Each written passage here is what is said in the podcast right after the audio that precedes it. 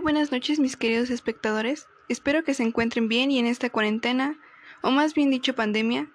Gracias por acompañarnos nuevamente en esta hermosa noche, pues como la mayoría de ustedes lo pidieron, regresamos con la sección de leyendas o historias de terror. Estas leyendas son de una etapa muy interesante, ya que las conocemos por la materia de historia y esta etapa marcó mucho a México y sus tradiciones. Pónganse cómodos, apaguen las luces, conecten sus bocinas o audífonos y comencemos. La primera leyenda que contaremos se llama El difunto ahorcado. Luis trabajaba de peón en el campo desde sus 12 años. A sus 36 apenas tenía unos ahorritos, los cuales había reunido con toda la ilusión de tener un pedazo de tierra propio, el cual trabajaba para su provecho. Se presentó la oportunidad, un terreno de muy precio razonable se había puesto a la venta en un rancho vecino. Aún no tenía lo suficiente, pero el terreno era demasiado grande y bueno, así que lo habló con tres de sus compadres. Todos estuvieron muy ilusionados porque la oportunidad era única y alcanzaba para dividirlo en cuatro sin problemas, y cada quien se llevaría un buen pedazo sin gastar demasiado. Quedando así, de acuerdo, adquirieron el terreno, lo dividieron en cuatro y rifaron las partes. A Luis le tocó la parte de la orilla, que se distinguía por tener un árbol con una sombra muy agradable. Se citaron bajo aquel gran árbol para celebrar la plantación de la primera semilla de manera simbólica. José era el primero que venía con el camino. Desde lejos vio algo que parecía colgar del árbol, pensando que alguien se le había adelantado y comenzaron a celebrar. Apresuraron al trote de su caballo.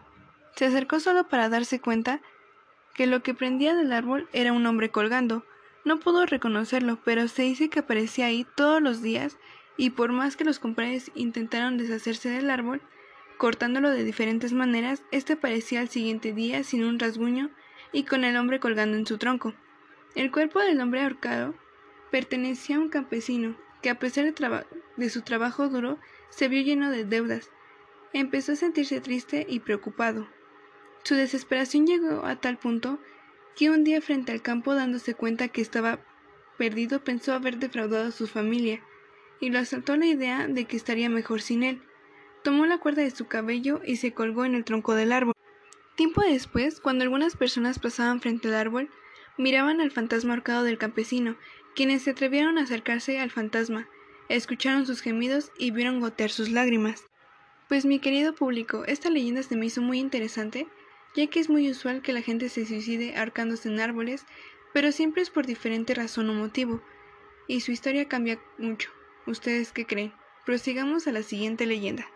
La segunda leyenda es Doña Francisca la Embrujada.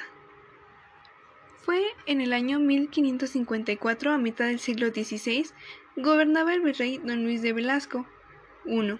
Calle La Cadena número 7, hoy conocido como Venustiano Carranza. Doña Felipa Palomares de Heredia, viuda rica de uno de los conquistadores, heredó la fortuna de su esposo. Tenía un hijo llamado Domingo que le cuidaba en exceso, ya estaba en edad casadera. La madre le decía que encontrara una muchacha de Alcurina y Abolengo. Durante varios meses buscó a la chica que le gustase y sea del agrado de su mamá, pero una tarde vio una hermosa joven que le dio vuelcos a su corazón. La chica entró a la iglesia y él la miraba cautivo, él emocionado. Era la costumbre en esa época que él la siguiera a poca distancia para saber dónde vivía. Entonces entró a la chica a una casa que no había terminado de construir, calle cerrada de Nacatitlán, más conocida como novena de 5 de febrero. Ella volvió sus ojos hacia Domingo. A partir de ese día, Domingo empezó a enamorar a doña Francesca de Bañuelos. Sus padres eran humildes y a él no le importó y la siguió viendo. Le llegaron con los chismes a doña Felipa, ella furiosa averiguó dónde vivía y la fue a ver. Salió rumbo a la casa de Francesca, golpeó la puerta y la joven abrió. La señora le dijo que no volviera a ver a su hijo, que era una plebeya sin fortuna. En ese instante se asoma el joven y le reclama al proceder y defiende su amor por la chica. La vieja se va muy enojada. Doña Felipa, dispuesta a todo, con tal de evitar la boda, fue a ver con una bruja poderosa, Aquella hechicera le prometió una solución para el jueves. Cuando Domingo llegó a su casa le dijo que se casaría dentro de dos días. Su madre le pidió que esperara hasta el viernes y él accedió. Doña Felipa fue con la bruja a buscar el presente diabólico que la mataría, poco a poco, que le había hecho para darle a la novia. La bruja degolló siete patos y con su sangre pintó su cara mientras invocaba al diablo con las plumas embrujadas. De los patos hizo un cojín de terciopelo hermoso para que reposara ahí la cabeza de la joven. Desde ese día la recién casada se sentía mal, mareos, aquella belleza desapareció, se tornó pálida, desmejorada, cada día se sentía peor. Cuando el médico se fue, comentó que tenía el aspecto de los reos de las mazmorras. Antes de seis meses falleció doña Francesca.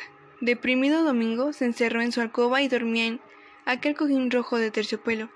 Esa noche despertó y junto a su cama vio a doña Francisca, descarnada, que regresó de la tumba para prevenir que su esposo del cojín embrujado y decirle que las autoras del crimen fueron su madre y la hechicera. De un tajo corto al cojín rojo de terciopelo y cayeron las plumas de pato ensangrentadas. Después de unos minutos se volvieron serpientes. Domingo a su madre y a la bruja los denunció ante el Santo Oficio. El Tribunal de la Fe hasta 1571 los castigos de la bruja y ya la Nueva España era la horca o la pira. Doña Felipa y la bruja fueron quemadas con leña verde atadas a un poste en el plazo de Santo Domingo.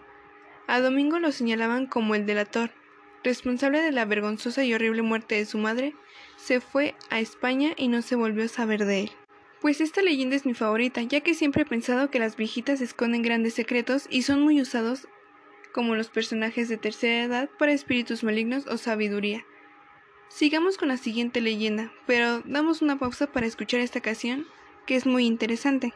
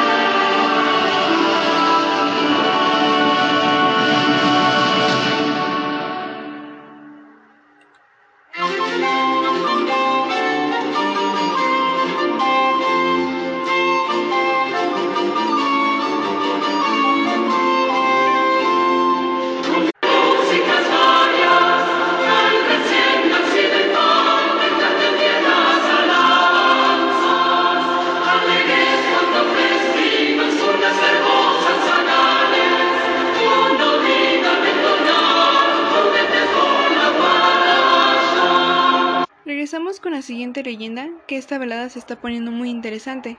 La tercera leyenda es la hija del alguacil mayor.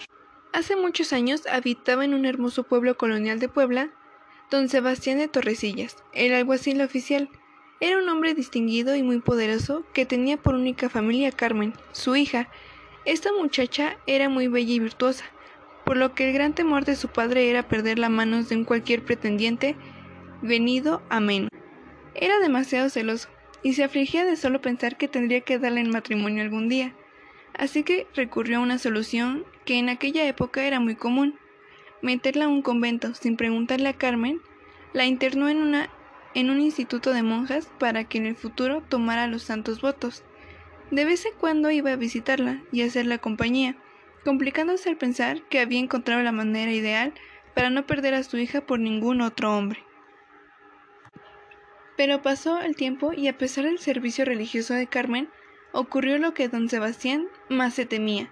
Un sujeto de gran alcurina se enamoró de ella al estar visitando el convento y sin importarle los planes que tenía para la joven, empezó a pretenderla, tanto así que logró convencerla de verse con él a escondidas y tuvieron una relación amorosa secreta. A consecuencias de ello, Carmen se quedó embarazada, y cuando su padre se enteró, montó una colera. Le sacó del convento para encerrarla en casa hasta el nacimiento del niño, que le fue arrebatado a su madre nada más nacer.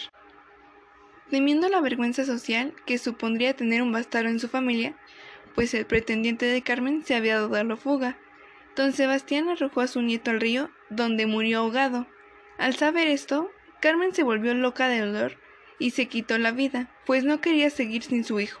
Al final, don Sebastián tuvo que pasar solo su vejez, viviendo con el remordimiento de haber causado tanto daño, sobre todo al darse cuenta de que el fantasma de su hija continuaba penando por la casa, pues a menudo escuchaba llantos fantasmales que no cesaban hasta que pasaba la medianoche.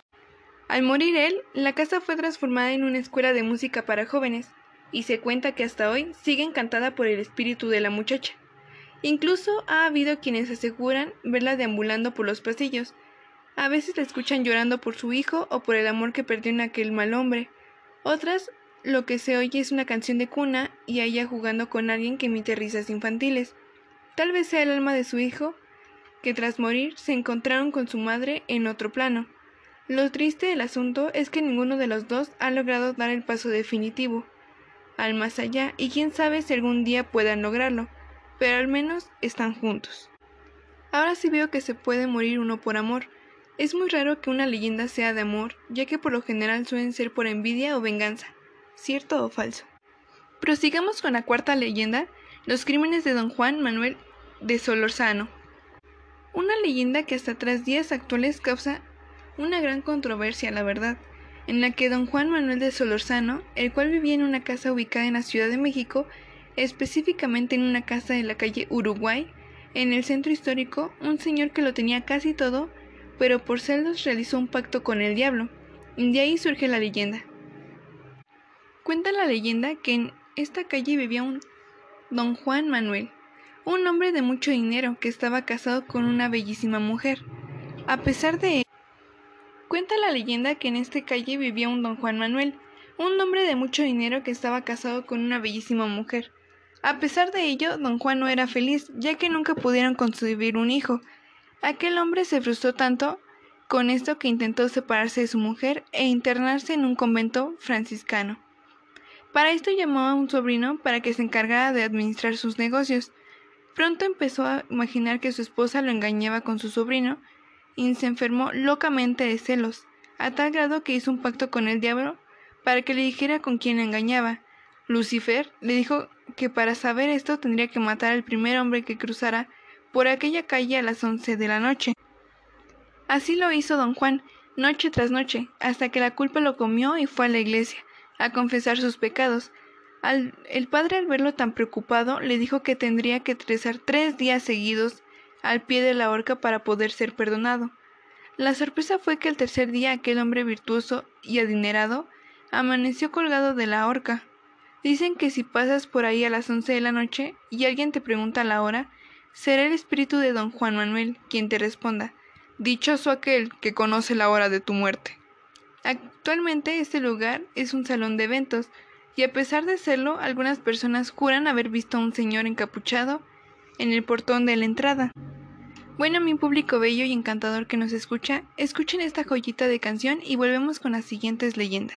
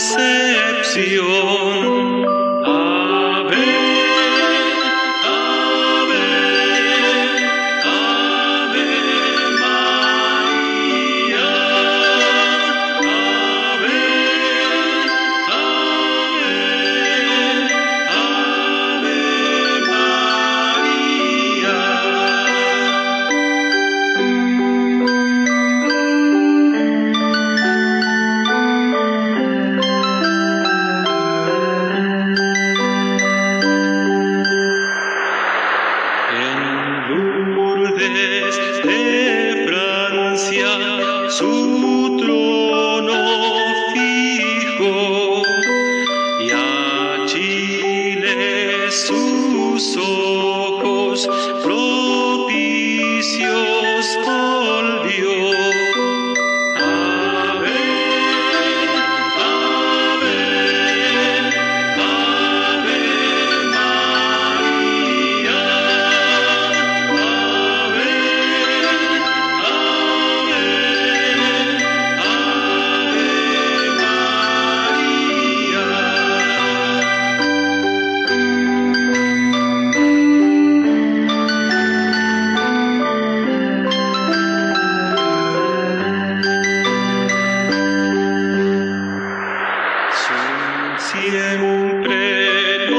Pues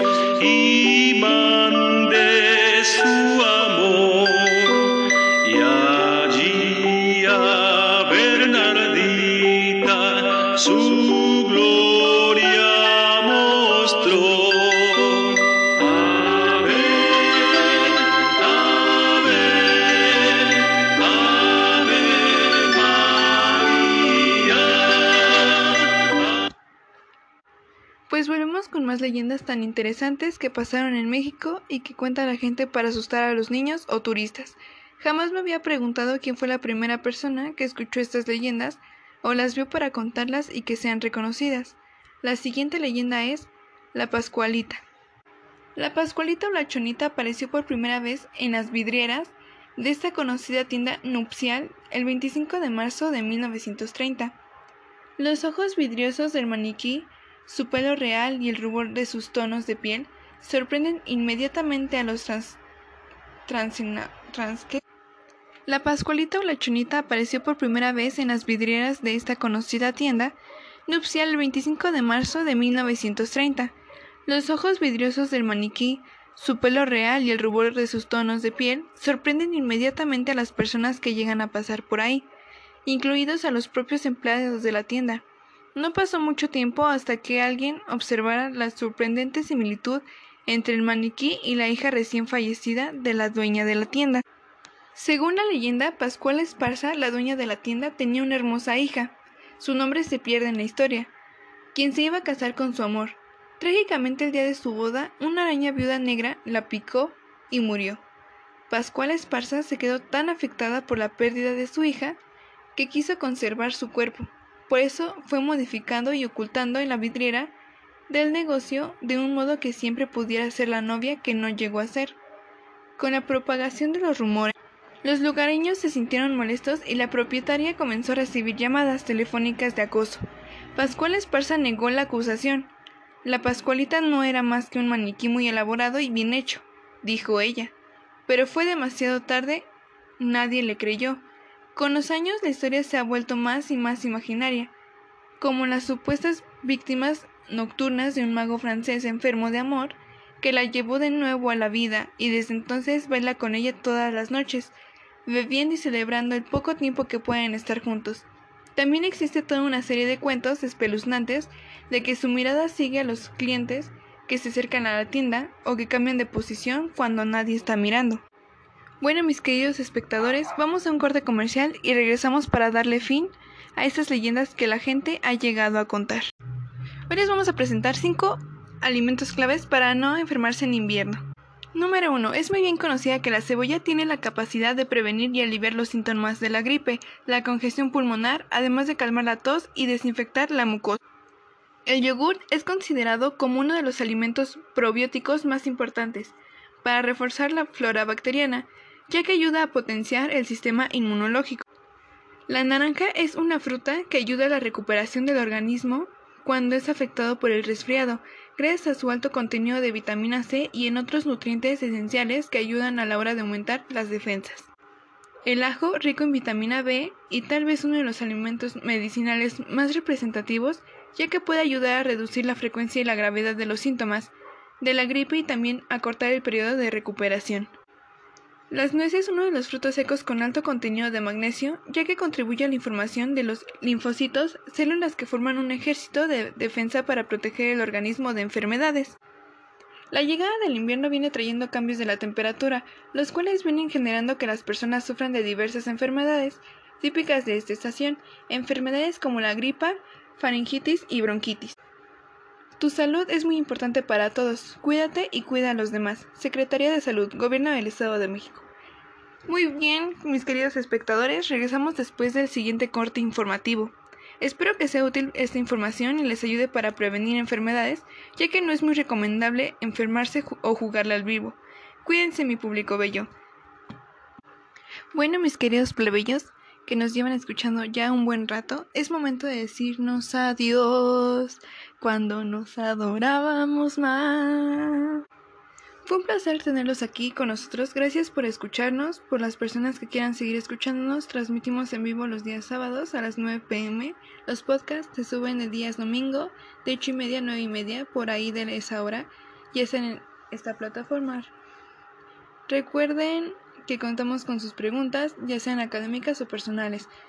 Fue un placer tenerlos aquí y tengan una linda noche.